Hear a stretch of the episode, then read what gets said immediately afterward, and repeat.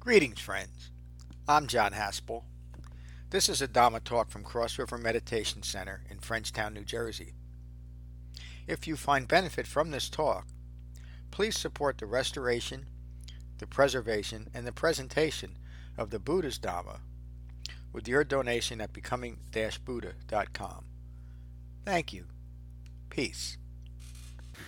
So we're at uh, the third class of our 12 class uh, Truth of Happiness Dhamma study. We do this every year at the beginning of the year for the last nine or ten years. Matt reminded me at their dinner the other night that this this is the the tenth year anniversary for Cross River Meditation Center. So it's an auspicious year for us. Uh, I started teaching a couple of years before Matt and I met.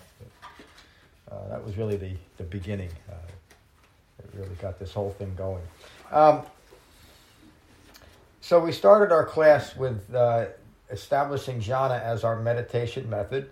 and the purpose for jhana is for deepening concentration so that we can hold in mind uh, mindfulness of the other seven factors of the Eightfold Path and use that deepening concentration to hold our mind in the present moment because it is in this present moment that the Dhamma can be practiced. There's no Dhamma uh, in the past, and there, obviously there can be no Dhamma in the future. That's all just speculation and projection uh, usually based on uh, poor memory and conditioned thinking. Uh, so ne- neither one of those experiences are valuable or of value in describing our reality. Only this moment can be used and the quality of our mind in this moment. And that leads to what Matt taught uh, brilliantly last Tuesday uh, the, the establishment of the four foundations of mindfulness as our jhana practice, but then, as we learned in the Satipatthana Sutta too, and we'll get deeper into this in, later in this course, and then how to apply that concentration to hold in mind the things that are um, significant to developing the Dhamma, but also to have the presence of mind, the concentration, to recognize what is not Dhamma practice and abandon that, to not cling to things that will no longer serve us and will only lead to continued I making. So now we're going to look at uh, today the Four Noble Truths. Uh, I I am assuming every week, and all of our teachers are assuming every week, that you've all done your homework. Uh, you've written out a paragraph or two about what you learned and any questions you may have, and you've brought them to class. And if you haven't, please leave now. um, so I'm going to read uh, some of the chapter. None of our teachers are going to read the entire chapter. We're going to choose what we feel is most pertinent in the context of our study. So the Truth of Happiness study is meant as a companion guide to the larger volume, Becoming Buddha, Becoming Awakened. Uh, and it's meant to be a thorough and comprehensive uh, establishment of the foundation of for ongoing Dharma practice. In other words, the truth of happiness is not supposed to be the end all of our Dharma practice. It's supposed to be the introduction, but a very uh, skillful and comprehensive introduction. Once we get through this course, uh, you will know uh, all the underlying themes of the Buddha's Dhamma, and you will have enough knowledge to apply that in an ongoing, uh, in an ongoing manner as your Dhamma practice develops.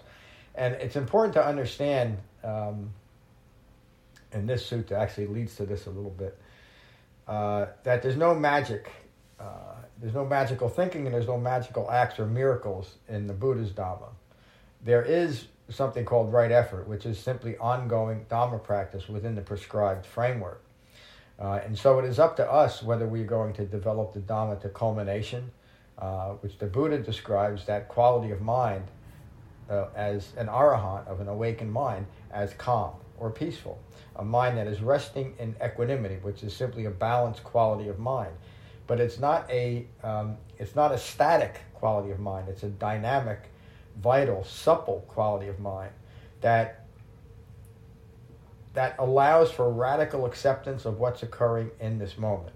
And that leads to what the Buddha the Buddha's very first declaration, the first noble truth is there is stress.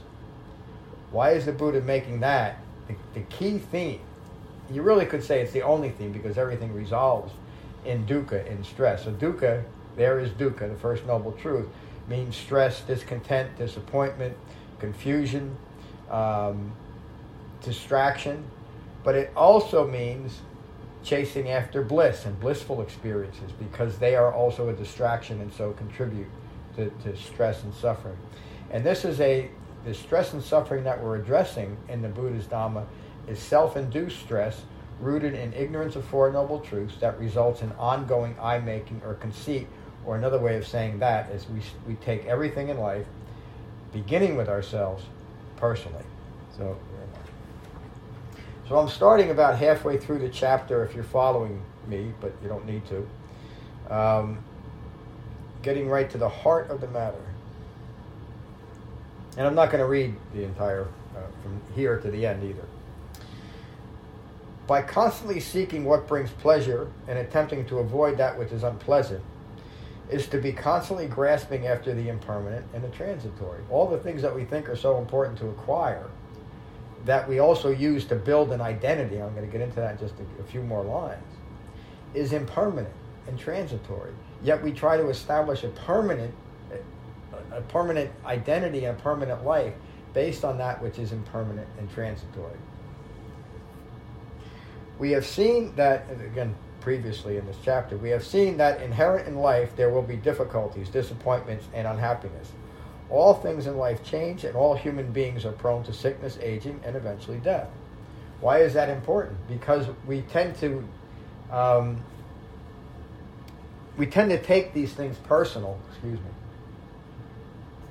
such as sickness, certainly aging, and none of us, everybody, is kind of born born with an inherent fear of death, as if the most important thing is to avoid that which can't be avoided. And many people live their whole lives. We're kind of caught up in that right now all over the world, in, a, in avoiding death at all costs, often at the expense of living what's living this life in this moment. Along the way, events will arise that will bring great pleasure and great disappointment.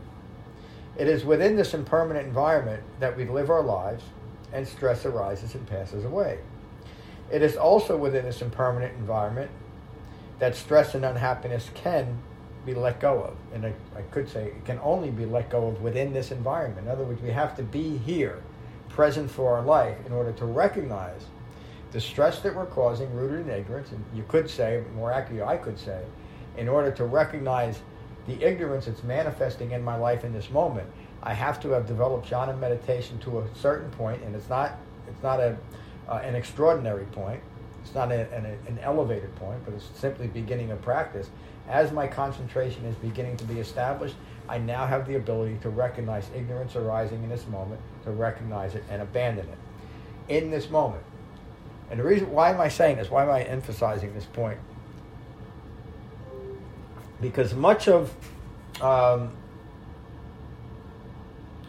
much of my study of understanding myself, and I, meaning uh, using the term self-awareness, and then leading into which was caught up in kind of just a generic New Age spiritual mentality, and then progressing to different schools of Buddhism.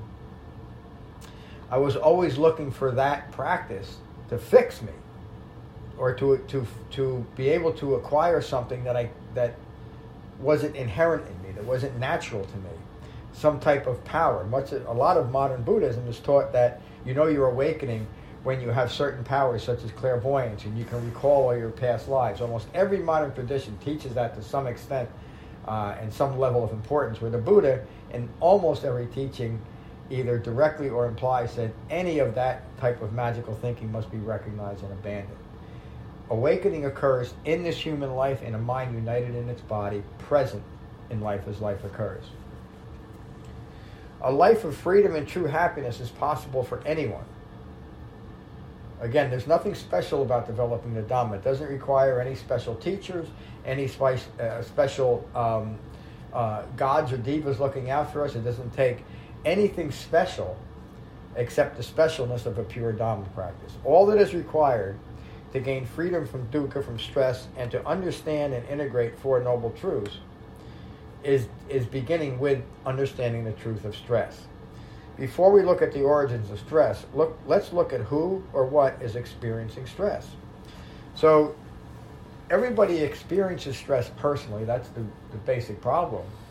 And so, since we take it personal, it means that we are we are telling ourselves, we're tricking ourselves to thinking that we don't have any control over the stress in our lives. When the truth of the matter is that all the stress that we experience in our lives, that we that we have a reaction to, is because of taking it personal. That doesn't mean that birth, sickness, aging, and death, not getting what, what we want or getting what, what is undesired, will not occur to us. Those are noble truths. Why are they noble truths? Because they're taught that the, every one of these things occurred to every human being as a consequence of birth. As a consequence of having a human life, the first noble truth kicks in. There will be stress.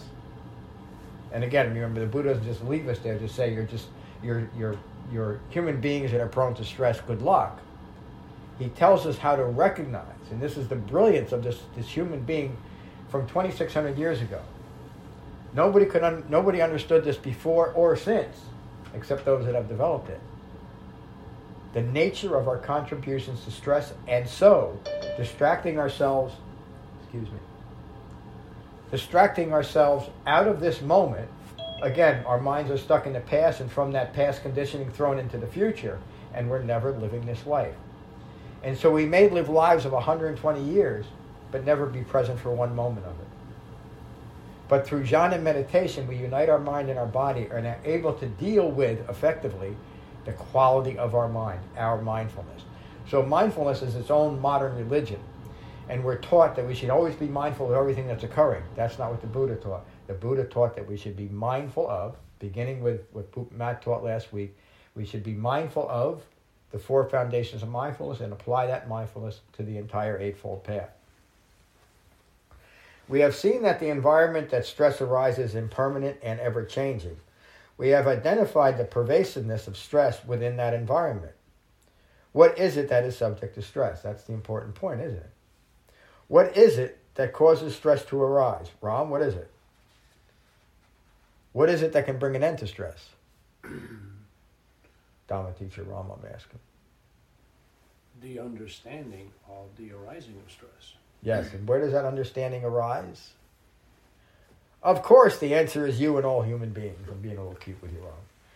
We are the cause of stress due to ignorance that results in, in craving, clinging, desire, and aversion. We are. And that is one of the most powerful things that I ever understood. Because if I can get to that that per, that first acceptance, it's a hard one for most human beings to accept, that it is my own ignorance that is causing all the stress and suffering, all the confusion and discontent in my life. If I can accept that, then I'm going in the right direction. That's the beginning of Dharma practice, accepting my own ignorance. It's what the Buddha awakened to. It's what he declared in dependent origination. From ignorance as a cause, as a requisite condition comes fabrications or a corrupted way of looking at life. And from that fabricated or corrupted way of looking at life comes through the, as the Buddha teaches us in the 12 links of, of dependent origination, all, in his words, translated words, all manner of stress and suffering. From ignorance of Four Noble Truths, according to an awakened human being, comes all manner of stress and suffering. We can also bring the end of stress and suffering to our lives. First, we must understand what it is that constitutes this thing called me or self, which makes sense, doesn't it?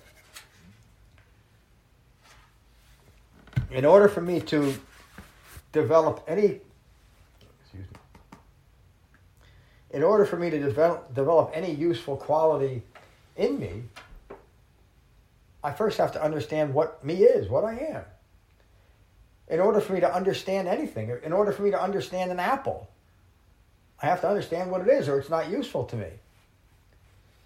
I might think it's a baseball if I don't understand it. And I'll lose out on, on a lifetime of nutrition because I thought that nice red shiny thing is a baseball, not an apple. If I don't understand that it is my own ignorance that is causing all the stress and suffering in my life, how can I address it? That's what the Buddha seriously considered for two weeks approximately after his awakening. He understood the pervasiveness and the problem of ignorance within the human population. He just didn't yet understand how can I pierce the veil of ignorance that is common to every human being? How do I get past it? And that's how he developed an Eightfold Path, rooted in jhana meditation, because he realized that the, the primary, the initial cause of ignorance resulting in stress is distraction. The Buddha could almost as accurately describe the First Noble Truth as there is distraction as saying there is stress, because it is the preoccupation with dukkha in all its definitions that distracts us from this moment and distracts me from living my life. And so, in that way, no matter what's occurring in my life, no matter how meaningful it might be, is lost due to the impermanence of my own way of thinking, rooted in ignorance of Four Noble Truth. What we view as self is nothing more than a personality acquired through experiencing all of the events in our lives and influenced by the environment we live in and the associations we have made. And everybody knows that. We're different from, from the, the, the, um, the neighbor we grew up with because of the family. That's the initial difference, the, the influence that we that our families. That's not a and that's not a that's not a put put a moral judgment on family influences. Sometimes it can be hurtful influences, but everybody is a is a combination or a culmination in this moment of their life experiences beginning when they were born. So obviously our first influences are our family, and then as we move out into the world, a, school starts influencing influencing us. And look at what's going on today. And as we move out from school, then we, we're many people are are uh, and can identify this. We're powerfully impacted by the first time we go out into the world. That's most people it's through college. And again, as we go through life, every single experience that we have conditions conditions us in a certain way that, that I'm describing here in this course. Unless we have gained control of our minds. And then we are in control of how and what we're influenced by. And if we gain control of our minds through the Dhamma, then we are only influenced by the Dhamma. That's called liberation. That's called freedom. In the Vitakkasanthana Sutta, the Buddha teaches the culmination of a wise Dhamma practitioner, practice, practice. We gain the ability, the Buddha's words, to think what we want to think when we want to think it. That's a definition of having control of your own mind, which it seems today that, that even the word control seems to be a, like a, a dirty word. Uh, but it's the whole point, isn't it? It's my mind. Why wouldn't I want to have control of my own mind rather than giving it up to worldly entanglements and worldly events and Facebook and Twitter and whatever politics is going on in the world today and every and the endless thing or what my spouse might have said or the way my dog looked at me or the fact that I didn't get a promotion or an endless number of things that human beings experience in life that are dukkha unless I understand what they are and stop taking them personal. John. Yes. They, Would you say that the first appearance of right view is when someone realizes they have a speck of dust in their eye? yes. Well said. What what David just said, if you didn't hear it, is is isn't that the beginning of right view when you recognize for yourself that you are one of those that the Buddha said have a little dust in your eyes. When the Buddha awakened, I, to finish that story I started earlier, when he finally decided to get up off his cushion and start teaching what he knew, he that was what he told himself that if there was just those with a little speck of dust in their eyes, meaning they were they were inclined towards understanding their own ignorance, then it would be worthwhile teaching. And so um, I've been teaching a, about 12 years now. And if everyone that came to my class and were excited about what they heard here stayed, we'd be teaching right now in Madison Square Garden. So obviously I'm not. Right now there's about 12 people listening to this class. That's not a failure of the Dhamma. It relates back to what the Buddha said 2,600 years ago. It really is for those just with a little speck of dust in their eyes. It's not meant to be salvation. If it was, it would have to be for everyone, wouldn't it be? Wouldn't it? But the Buddha didn't see himself as a savior. He didn't see this Dhamma as salvific. He taught it for those with just a speck of dust in their eyes. That is an, that is an ultimately impersonal way of, of teaching the Dhamma, isn't it? And think about that. Every influence that the Buddha has had as far as spiritual teachers during his time were teaching some form of salvation. And so it could be expected that another spiritual teacher, once they figured out anything they thought was worthwhile, would also feel that they had to be a savior along those same lines. But the Buddha realized that the, the first noble truth wasn't a lack of saviors. It was a, a, a lack of understanding. And so he didn't teach something salvific, he taught something that brought understanding. Thank you, David.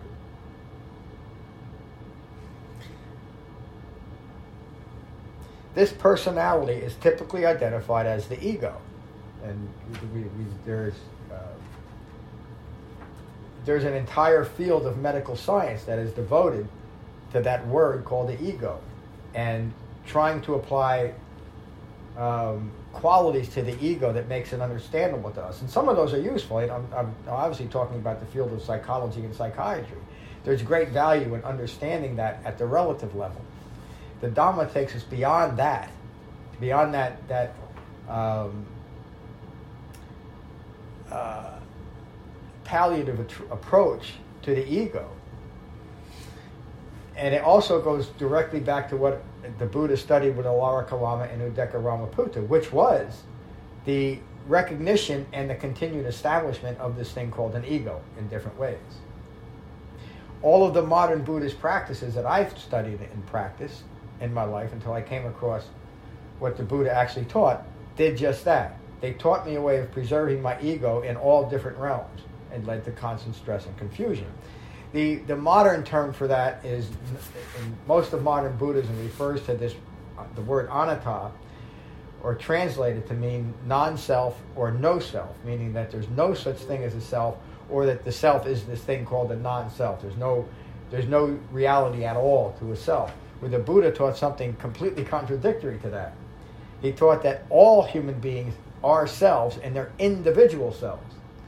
We're not part of some one grand cosmic um, I don't want to say just cosmic consciousness, a, a, cosmic organism.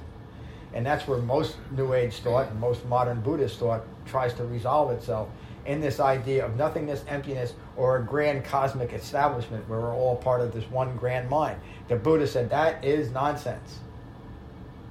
When upon his awakening, he realized the discreteness of human beings and in that way, I would call that understanding the discreteness of human beings, understanding the sacredness of what it means to be a human being.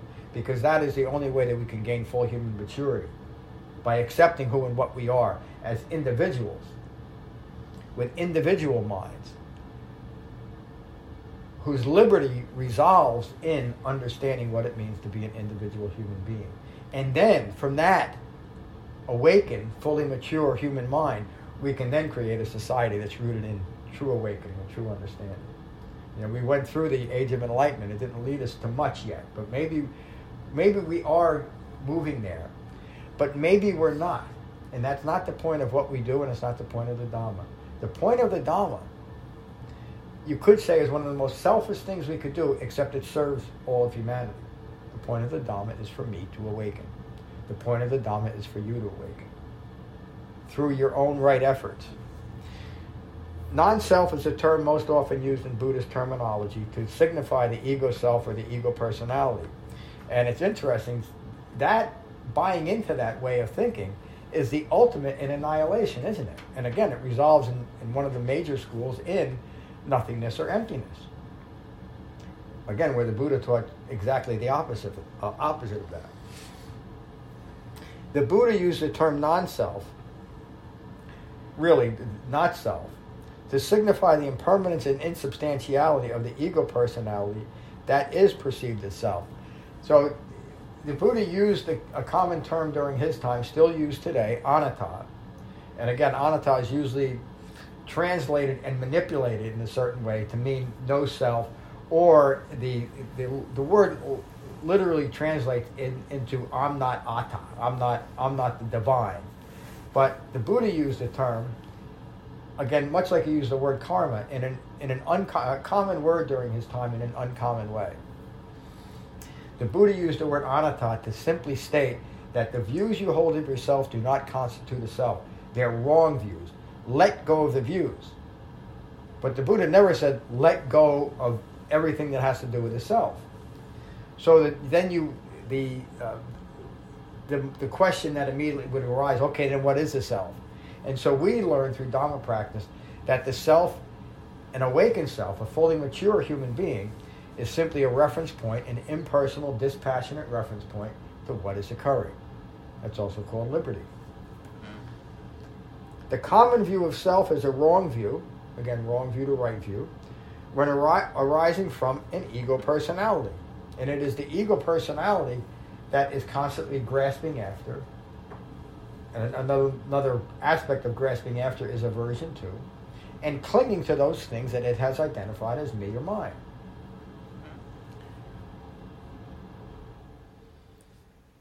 The ego, or the, our acquired personality, is as impermanent as any other aspect of the environment. It's as impermanent as a car, a mountain, a flower, or anything else. And we all know how important our impermanent our own ego personality is. Because our views, our feelings, our thoughts about ourselves and the world is constantly changing and constantly adapting in a with a uh, an unnoticed but mild to sometimes very severe tension into becoming further ignorant, or in this moment, through an integrated Eightfold Path, to become awakened. Understanding of the Four Noble Truths gives us this ability.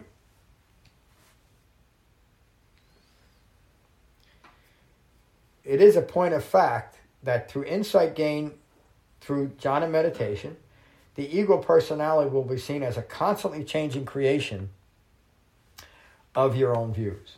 As we begin to quiet our mind and unite our mind and our, our body, we gain the ability to see what we're doing to ourselves, thought by thought. And one of the reasons why I say that the only way that the Dhamma can be practiced is with great gentleness is because of just that, because we're always coming up against our own thoughts about ourselves. And that can be, it is the biggest challenge, but it can also be overwhelming to many people.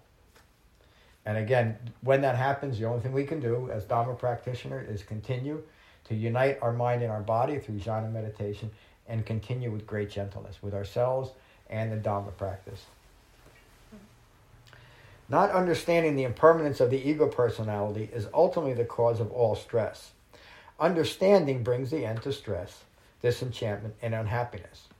We have now defined three key, three key points of the Course the impermanence of all things, including our view of ourselves, the pervasiveness and unavoidable nature of stress. As a consequence of having a human life, there will be stress. So then the question is, what do we do with it? The ego self, as an impermanent personality formed by experience, I'm sorry, the ego self is an impermanent personality formed by experiences of environment and associations. And it's nothing more than that, those things. It's an acquisition and it's an impermanent, insubstantial acquisition. The ego is only as strong as we say it is, or the power that we give it. That another word for that power would be clinging. In the uh, Paticca Sutta, the primary sutta on dependent origination, the seventh factor of that is clinging and maintaining. That follows contact. So contact with the world through my mind rooted in ignorance gives rise to craving for and clinging to the experiences that I'm describing as necessary to have or avoid. This is me. This is my ego personality. It has nothing to do with reality, it has everything to do with conditioning.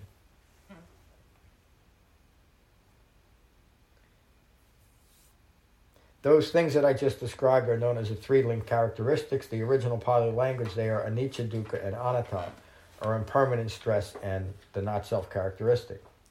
We will look deeper at these characteristics of existence in week 7. For now, it is enough to know that it is a lack of knowledge or ignorance of who you are and an aversion to acknowledge the environment that you, that you exist in continues stress and unhappiness. So I'm going to stop there because that lays out the whole point of understanding Four Noble Truths.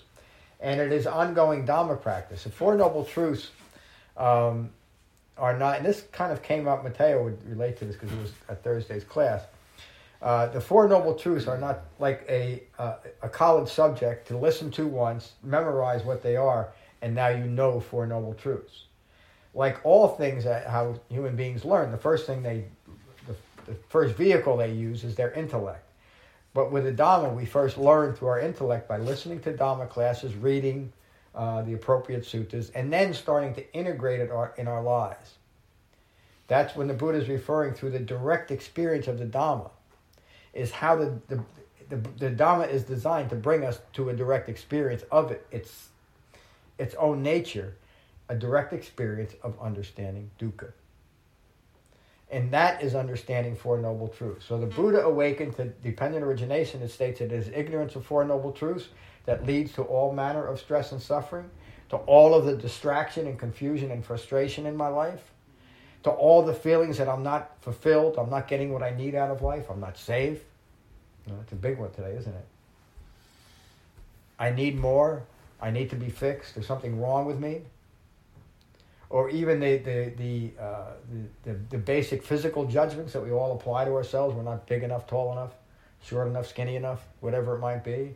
I don't have enough hair. I have too much hair. We're never satisfied. That's another word for dukkha.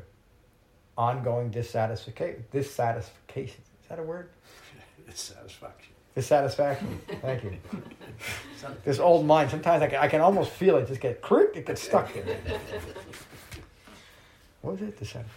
Um, It sounded good. but yeah, it sounded, and, and so we get stuck in those in those same views, and whatever that view is that I first established when the doctor first slapped me, and I think I slapped him back. I was born angry. Is it, is that view that just gets built upon, moment after moment, thought after thought, unless something is in, is um, is developed to interrupt that process. And so some people might say, well, wait a minute, where did it all start? That's the question you don't ask. Because the Buddha tell, tells us where it started birth. As a consequence of having a human life, there will be stress.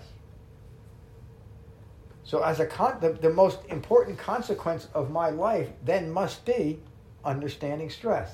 If I'm to if I'm to take the words of an awakened human being, which I do, that the most important thing for me to understand about myself is stress. That's the first noble truth. Then it leads to the second noble truth.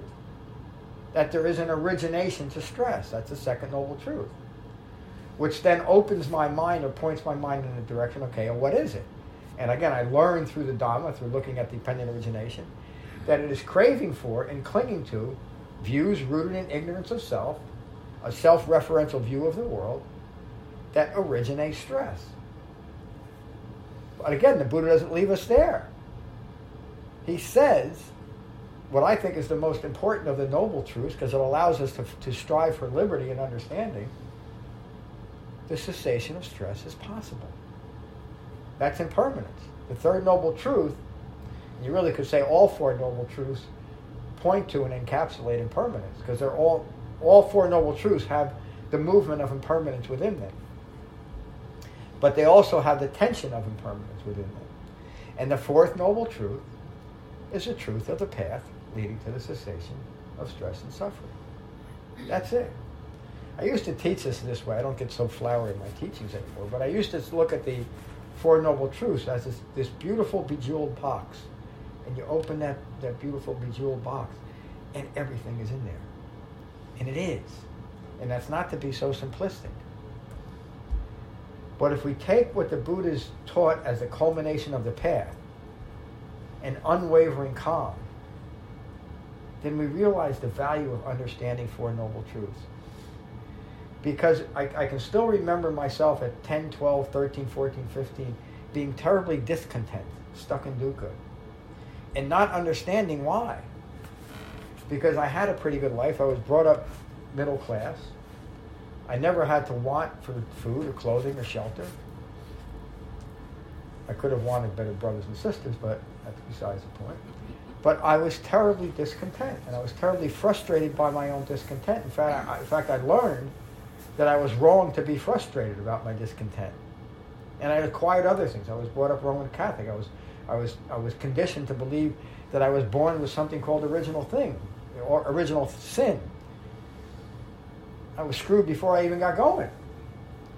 And again, I, as a as a young teenager, none of this made sense, and it led for me to act out in certain ways that you know, people like me tend towards drug addiction and alcoholism. Other people do other things. They they move towards violence. They move towards shopping. They move towards sex. They move towards intellectual achievement, or they just move to things, to a lifetime of acquisition, getting the most coconuts in the, in the biggest hut. All of it is a distraction away from my own stress of having a human life. I don't want to have it. I got to fix it. And since I know I got something, since there's something wrong with me, I need something to save me. And I've just lost my mind. And if, if something doesn't come to interrupt that, this is what I, I, I intuited, but I didn't understand it. Unless something came to interrupt this, there was no way for me, this ignorant me, to understand it. And then, after years of study and practice and restoration, I understood what a Buddha taught. There is stress. There's a cause of stress. The cessation of stress is possible, and there's this eight, eightfold path, and that changed everything. That's Four Noble Truths. I like to go around the room and hear what you have to say. And also, if you relate this, the, the, the, the, the structure of the truth of happiness is I, I could have I could have taught the, the the 12 the 12 weeks in any order and it would be appropriate but the structure is such that one week leads to the next it leads to the next so we learn that we, we, we establish jhana meditation we learn that we do it through four foundations of mindfulness and now we learn how to apply it through understanding Four Noble Truths. Um, Becky, what do you think? Good morning.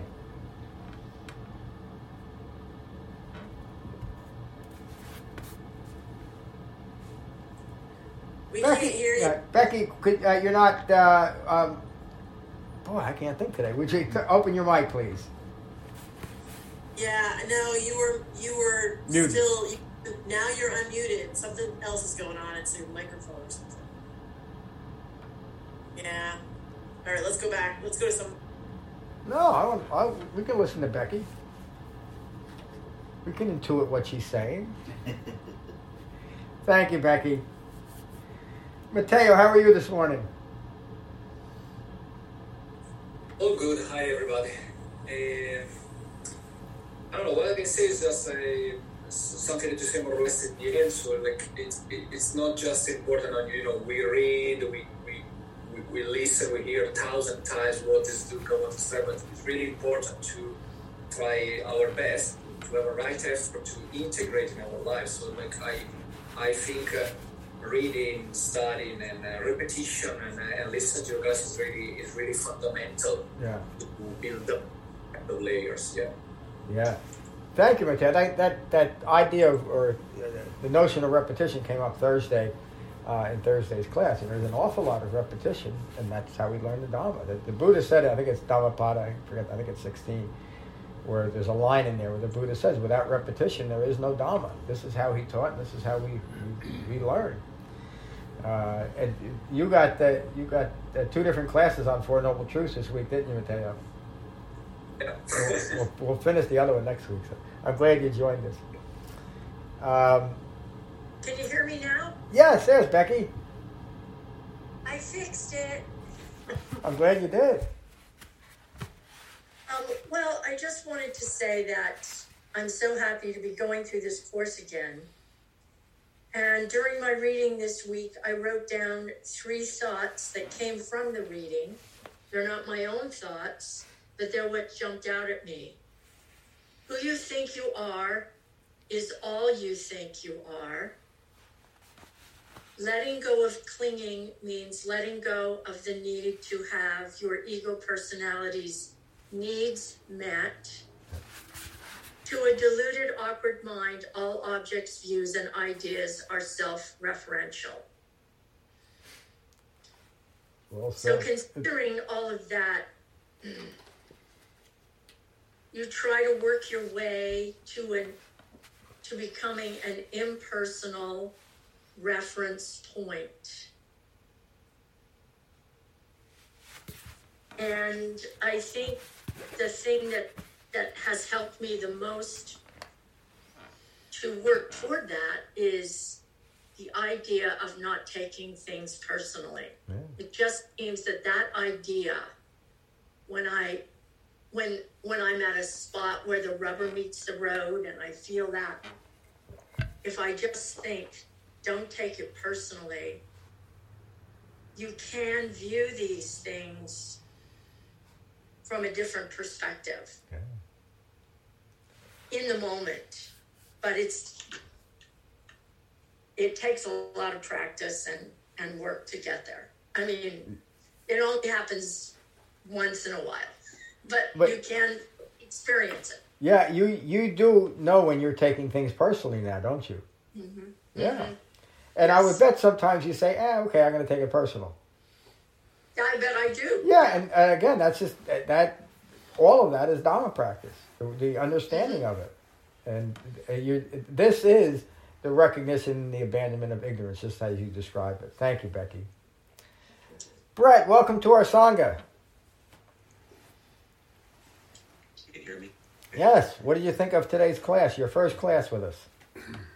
Well, I, I truly enjoyed it, and thank you for welcoming me. And uh, what really resonated with me was the idea of how we're born with this discontentment and we don't know why. I, I when you were saying like that story, that really was an interesting um, uh, application of dukkha, so to speak, of, of stress and that kind of thing. Excuse me. like day, sometimes uh, maybe it was a stressful day, and there's times I look back and I said, why was it stressful?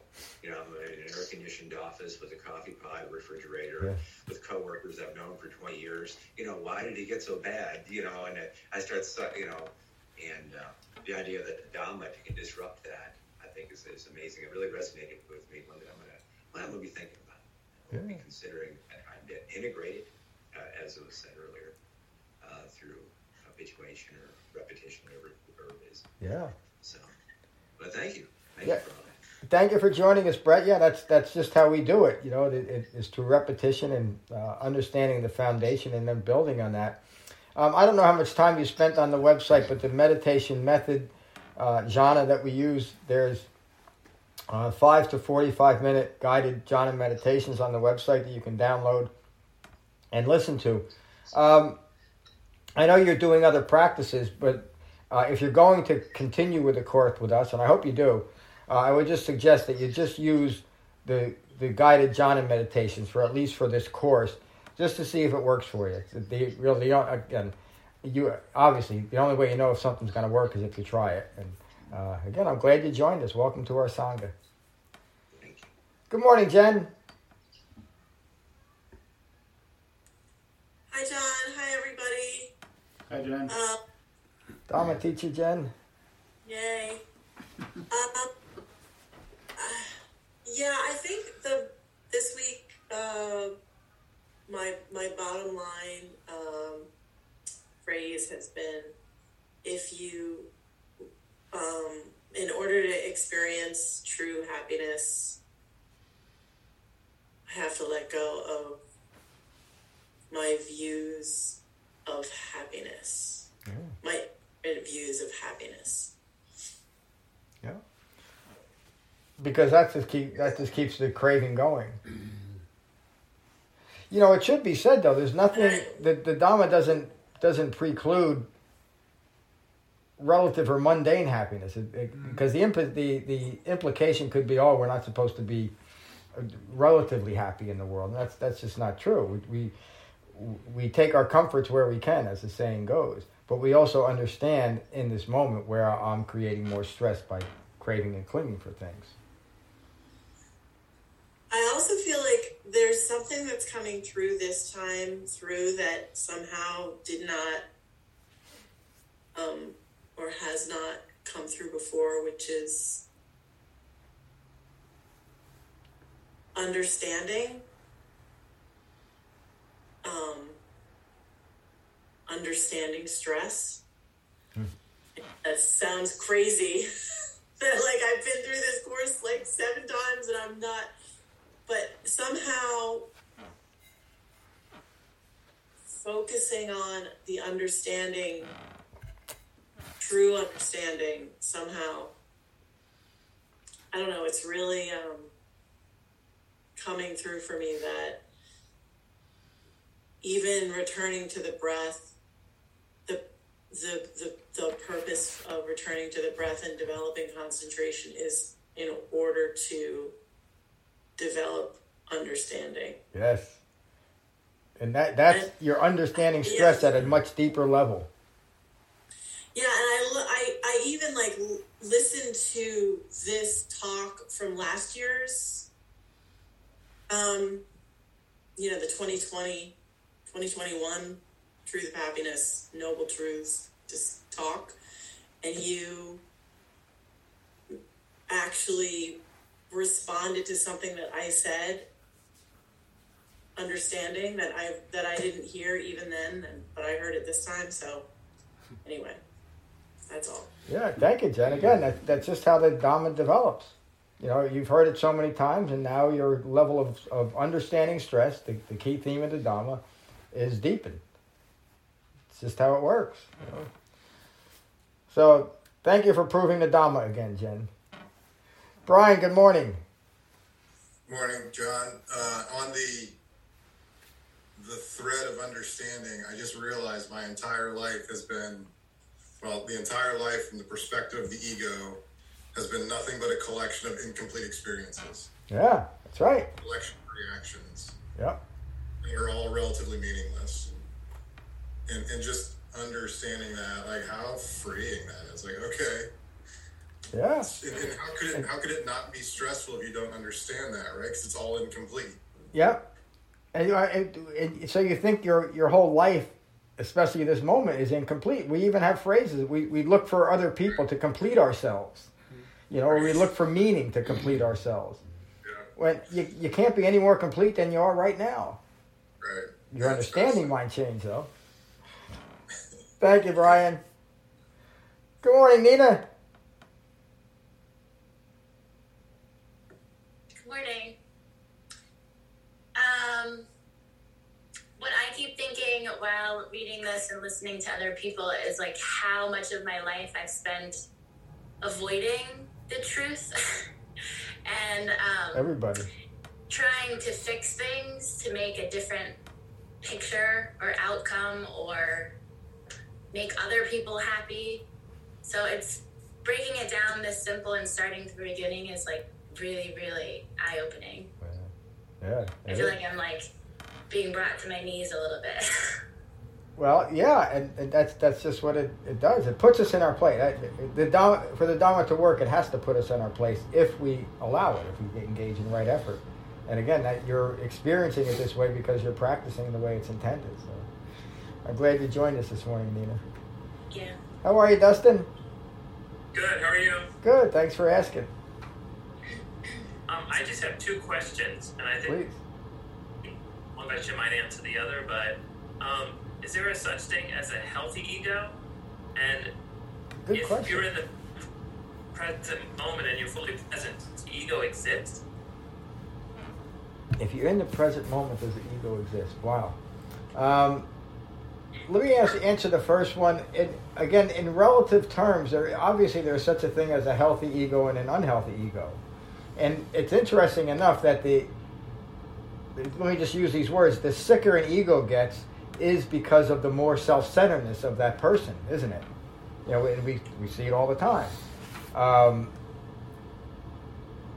and so I would say that when an ego, the way we typically define an ego, is active in our lives, it's not a good thing. It's not. It's not skillful. It's not conducive towards developing the dhamma. Although we just learned today that is within a person whose mind is stuck on from an egoic view, that the dhamma is developed.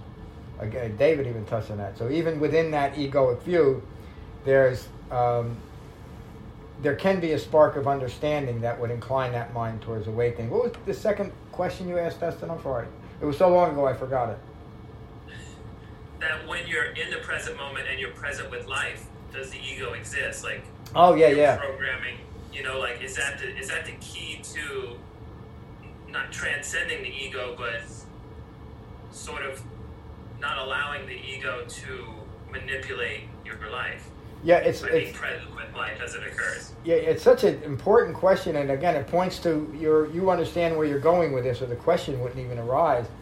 And so, I would say, a, to an awakened human being, the ego, whether it is present or not, would be of no consequence.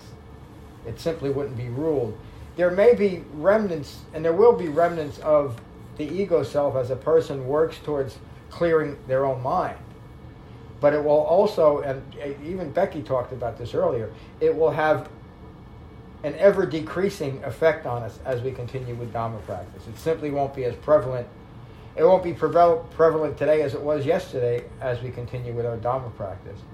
And we're really gaining insight. Insight into anatta is insight into the control our fabricated ego personality has had on us.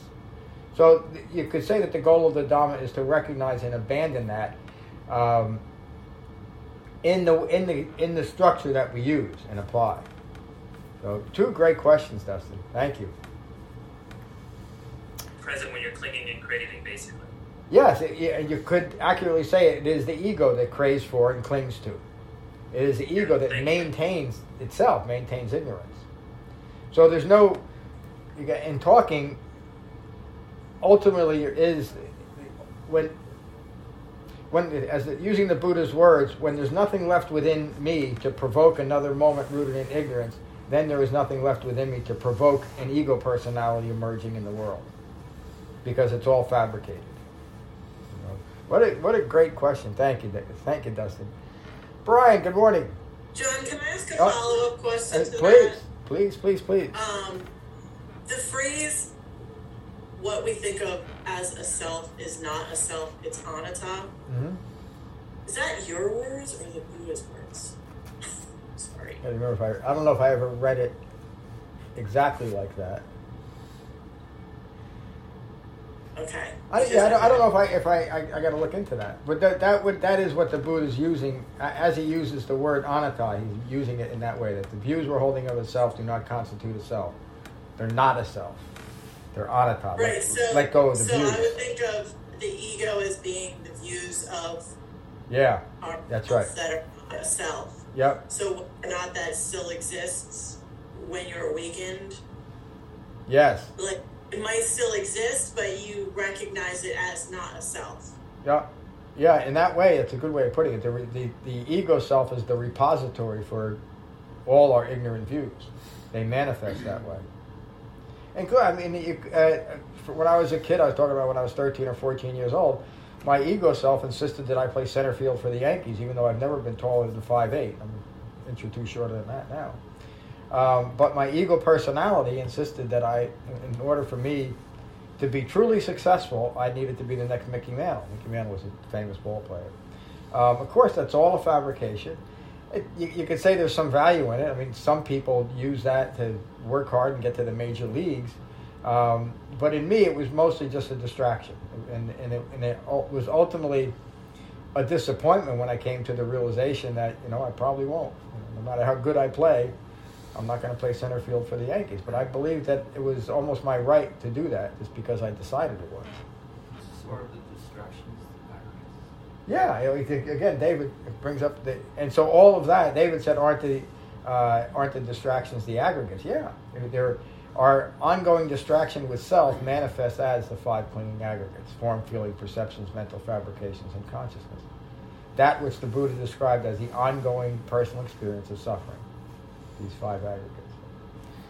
Boy, great questions, great class, Brian. Um, I think you already got me. I think you want Mary. Oh, I'm sorry. It's okay. I thought you might have something else. You always have something good to add. No, I'm good. Thanks. I'm gonna go home and see what happened to my memory. But hello, Mary. If I can find it, yeah. Hello, John. Hello, everyone. Really good class. Um, I think the understanding of the Four Noble Truths in the context of, you know, four foundations of mindfulness, uh, the Eightfold Path, um, some of these other things is what makes the this your teachings, John, perhaps different um, than other more modern approaches. I don't know. I've never studied any other uh, form of Buddhism, but um, the difference to me is um, the context. You know, like we, we probably all know somebody who has a meditation practice uh, or says they meditate and not taking anything away from that. But for me, the difference is that it's in the context of what the Buddha taught. And so it's much more of a guide to live your life. It's not just about meditation, it's what happens off the cushion as much as what happens on the cushion. And I think that's um, really critical. um, I was thinking as we were talking about the ego is that, you know, very often when the ego is present, you're in fear or you're clinging or something. And those things are all pulling you into the future or pulling you into the past. And those things tell you right away that the, you know, ego is present. I think as far as it I don't know, but I think as far as it being present in your present day life is probably what advises you to get out of the way of the moving train. Um, yep. But after that, that's probably not, you know, the ego um, is working. In, if it's a thing or or whatever entity it is, it's trying to pull you out of the present moment, yeah. and it's trying to pull you into the past and pull you into the future. So, those were my comments yeah. uh, on that. Um, I'm very grateful to be going through the program, and um, all of this is so foundational and uh, refreshing and um, empowering, right? To know, to to have the experience, and um, you know, congratulations, Nina. I think you had a little bit of a a strong uh, breakthrough today that I recognize myself uh, the first time that happened to me, that feeling of being brought to your knees. But it is, it's, it's very freeing and the weight gets lighter because now you're empowered to think what you want to think when you want to think it. So yeah. guided by the Four Noble Truths. So very powerful and, you know, threading that needle all the way through for clarity is what's happening here in the Sangha for me. So thank you very much, everyone. Thank you, Mary. Thanks for, for your contribution today. Good morning, Lauren. Good morning. Thank you for this teaching, John. Um, I I don't know if it's this chapter or just where I am in my um, study, but I had so many questions reading this and and hearing you talk, and um, I guess the thing that really first came to mind was um, how many different types of understanding there are. You know the idea of understanding understanding we say the word understanding so much. And um, understanding impermanence the the thought of for instance like the the people my family and friends around me dying brings me stress. So like the understanding that they will be impermanent feels stressful. But that's like a mental understanding right? That's just like i know my parents are going to die for instance. Yep. but the rather than just having the awareness of that idea, but having almost like um, a compassionate understanding, like a, a forgiveness of yeah. self for that clinging or being at ease with that yes, understanding. Yes, yes, yes, Feels like a relief, right? Mm-hmm. And anytime you say in our meditation to be at peace with your mind, it feels like a sort of balm has been applied. So any of the stress or, or anything that comes up, you, you feel like, okay, I can be okay with yeah. this presence because it's not going to go away completely, right? Yeah, yeah. You get today's gold star because that, that, you're that, that's that's Dharma practice. That's developing that refined mindfulness, and it and it's not just it's not a static state. It's not this state of everything is all rightness. Yeah. You know that that's a that's just another fabrication. It's in this moment I, I just heard that one of my parents is going to die. I'm, I'm distressed, but I don't need that myself, my parent, or anything else to be, or God, you know, if I'm so inclined, to be any different than it is. Right. And it, it I, again, I, I, I buried both of my parents. Um, and I, they, they certainly weren't wonderful experiences to go through, but they were wonderful because I was present for them and it really was both both of them were they were about 10 years apart were just incredibly profound experiences because I didn't need them to be any different. Mm. You know, when I, I cried and you know, all the rest of it. But that, because it was appropriate. Even the Buddha, when the Buddha learned of his that his dad was going to pass, he got up and walked 140 miles, so they say. You know, you don't know exactly, might have been 141 to be with his dad before he died.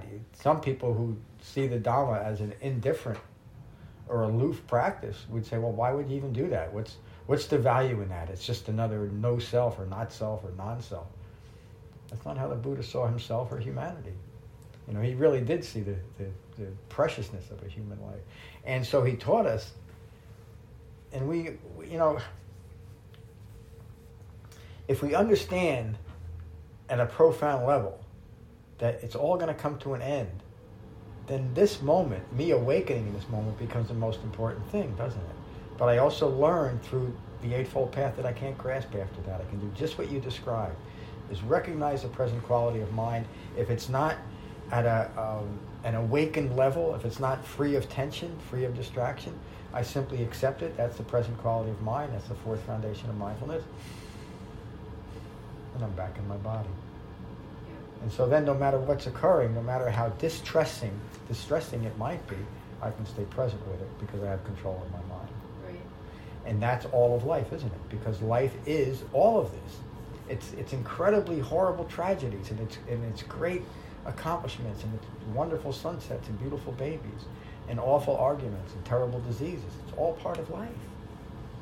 And I can't live it unless I can again practice this radical acceptance of what's occurring, which is really what the Buddha awakened to. He was the the most accepting person married with true understanding that ever lived. And he taught us how to do the same. And that's what you just described, accepting yourself in that moment. Another, the last thing I'll say about that is that is an aspect of being gentle with yourself.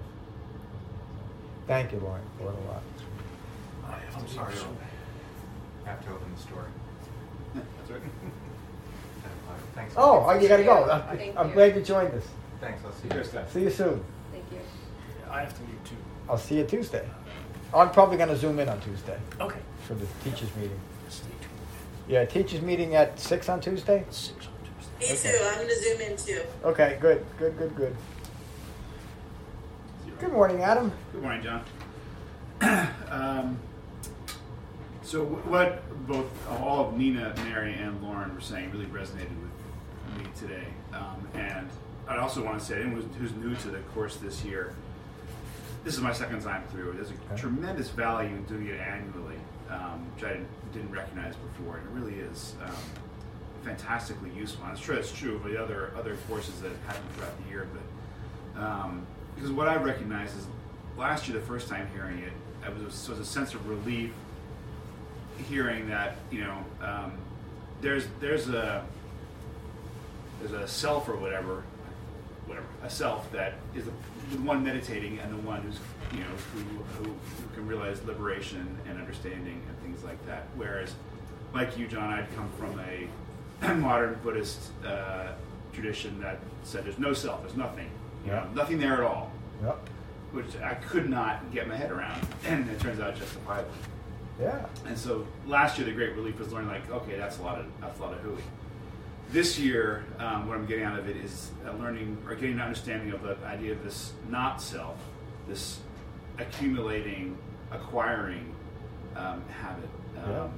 that is uh, been very profound to me, and I now see the connections between those acquisitions and the clinging and craving that they cause, and you know that the, the you know the root of the four noble truths. And uh, thank you. Thank you. Again, that's great in, insight, and it points to the word aggregate, the five clinging aggregates. It's a composition of all these things that we've attached ourselves to and become. You know, this is this is what I've become. The average human being can only become further ignorant because they don't have this framework to understand what's occurring in life. And again, the question about well, how come we don't understand it? Why aren't we taught this? Those are the questions we don't answer because they're foolish questions. It's what's occurring. It's what's occurring. And again, the Four Noble Truths, they don't have to be the, the, the grandest truths in the universe. I think they are, but they don't have to be. They're not.